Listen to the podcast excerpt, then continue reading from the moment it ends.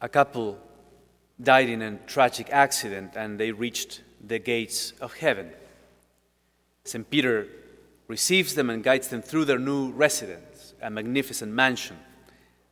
But then the man pulls St. Peter aside and asks, Do I need to sign any papers for this? And St. Peter waved his hands, No, no, there's no need for that.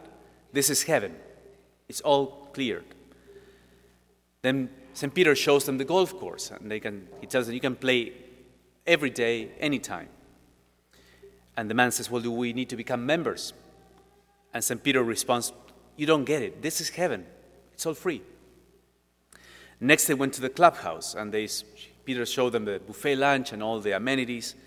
So the man asked, How much is this going to cost? And St. Peter says, You don't get it. This is heaven, it's free. And the best part is you can eat as much as you want and you never put on weight.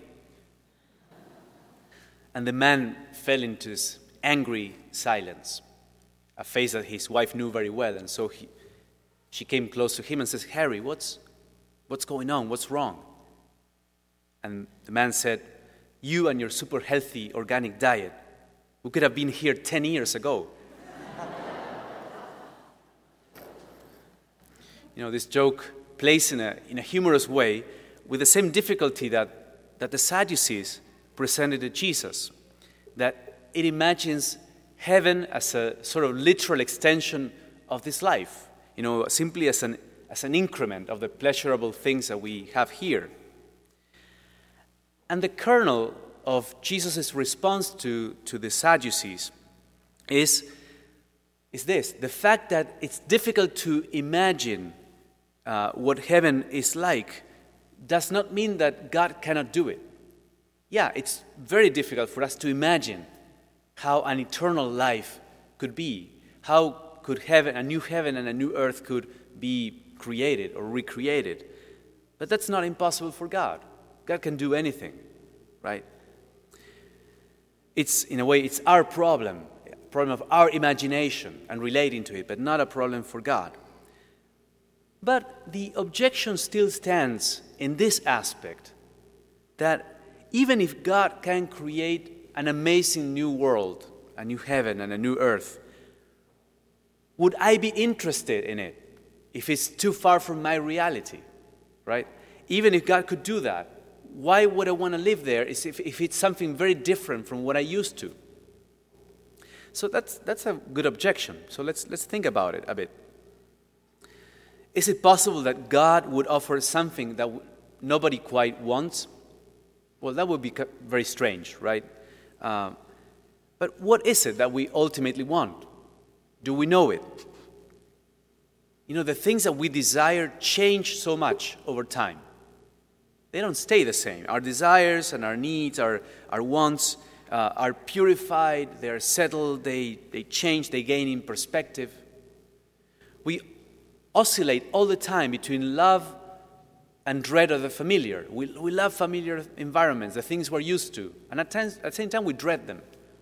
You know, we kind of get bored. We want something new. And we also go to the other extreme. We, we kind of love and dread the unfamiliar, the new. We want to see new things, but then we want to go back home to the old memories and the old times, right? Uh, it's, you know, we, we go to a new place trying to, because we want to meet new people. And when we get there, we try to find out who, who do we know already, right? It's kind of funny how the human heart works in that. So, the objection of the Sadducees relies on this very shaky premise that we all know what life is about and we all know what we desire. And I think we don't have much of a clue of what we desire in the end. Don't we fail all the time at this? We work hard to get somewhere, and when, when we get there, we realize it's not quite what I expected. I don't exactly know what I really, really want. You may recall this old, old movie, uh, The Shawshank Redemption. It's about, I bring it in because it's a great lesson about you know, desire and uh, what kind of life we want. It's a movie about this innocent man, Andy Dufresne, a banker who is uh, unjustly condemned, and he ends up in this prison, Shawshank. And, and what, one gets the clear impression that he doesn't belong to that world, right? He has been trapped in this prison world, which is corrupt and dark, but he does not belong there. And from the moment he gets there, he starts thinking of his escape. I mean, that's something you learn as the movie moves on, but he's all the time preparing how he's going to get out. But then he disco- you discover something unsettling in the movie when one of the old inmates, the librarian, is released. And he goes to this mid halfway house and tries to get a new job. But he has been like five decades in that prison. And so it's really, really hard for him to adjust. His friends have died. It's hard for him to start this new job. He's lonely. And he ends up committing suicide. And in, in Shawshank, they say, when that happens to someone that they are more used to life in prison than to life in the outside world, is when they have become institutionalized. You become institutionalized when the world of prison, as awful as it is, is more your world than the free world outside. Well, Andy Dufresne lived in Shawshank for many, many years, but he never saw that as his world. He was always looking forward to the time he would be free again. And I think it's not just a matter of how long you live in the prison, it's an inner attitude. It's just, I don't belong in this world. This is not who I am. I look forward, I hope for this other reality that I get when I get free. And that's a great allegory of what Jesus would say to us in this world. He says, Don't become, he would say to us, don't become institutionalized. Don't live in this world as, as if it was the only thing. Don't become so adapted that you forget what you were created for. Yes, this is the world I'm used to. It's my world, it's my neighborhood, it's my country, it's my life. These are the people I know. But it's also true that we would not want this life to go on forever and ever as it is.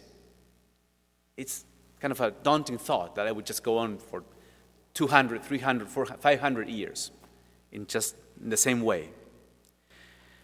Rather, there are elements in this life that anticipate a higher life we get like, like glimpses of heaven, elements of moments of joy, of insight, of love that could be exponentially, that could expand and grow and continue forever.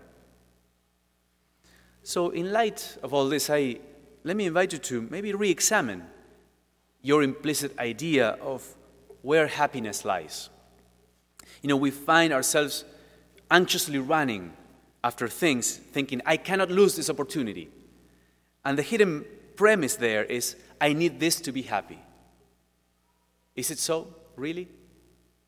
Or if I don't indulge in all this entertainment and toys and food, I cannot be happy. Has it worked so far? You know, a great part of our society has become institutionalized in this crazy rat race of work, work, work, social media, shopping, traveling, while the, the rates of depression, anxiety keep rising. And we think we are in the position to tell God what works and what doesn't work. You know? Why do we make our messy world, our messy lives, the measure of what God can do? Or, or the measure of what makes us happy or unhappy? So maybe we need to listen and, and, and learn from the gospel.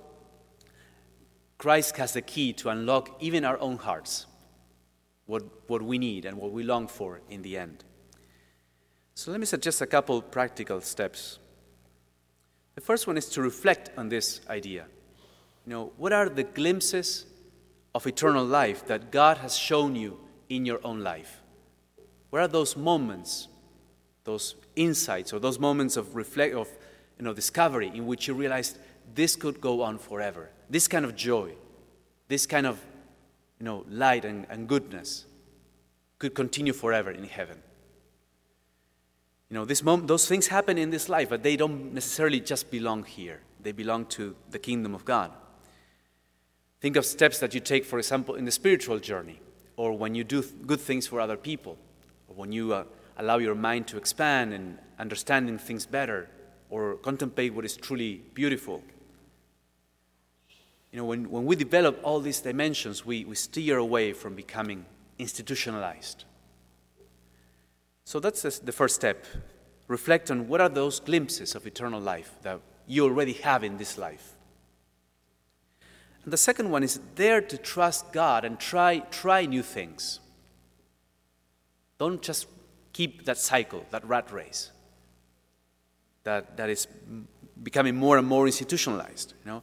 Uh, try new things. Try spending less time on a screen and more time in face to face interactions. Try to grow deeper in, in the path of prayer. Read something good. Read, connect with the great minds. Or try something like the Alpha course, which we'll be doing next semester in January. Or try doing works of mercy. Try helping someone around you, even at home. Try to connect more deeply with people that are close to you. You know, a truly Catholic life, following Jesus very closely, is, is becoming more and more an alternative life. Something amazing, right? But alternative is no longer, I think, going to Portland and being some kind of hipster. Uh, but it's, it's being truly a true Catholic. It's a true alternative to this culture, so, so dark culture many times around us, right? Um, and a lot of young people are tapping into this and are discovering the excitement, the adventure of trying this alternative life. They are waking up from that lifestyle that the, the Sadducees present to them, telling them, you know, this is the only life you can live. That other lifestyle, the Catholic life, doesn't work. Well, it's not true. We could respond to them in the words of G.K. Chesterton, who once said, The Christian ideal has not been tried and found wanting. It has been found difficult and left untried. May we pray. Lord Jesus, thank you for the promise of eternal life. Enkindle my hope today. Thank you, Lord, for bringing the risen life into our world for coming to us and bringing that life of heaven into our very world and teaching us how to relate, how to pray, how to know the Father, how to forgive. Teach, uh, teach me, Lord, how to, to discover those higher things, the glimpses of the life you promise already in this life. In your name, Lord Jesus, we pray. Amen.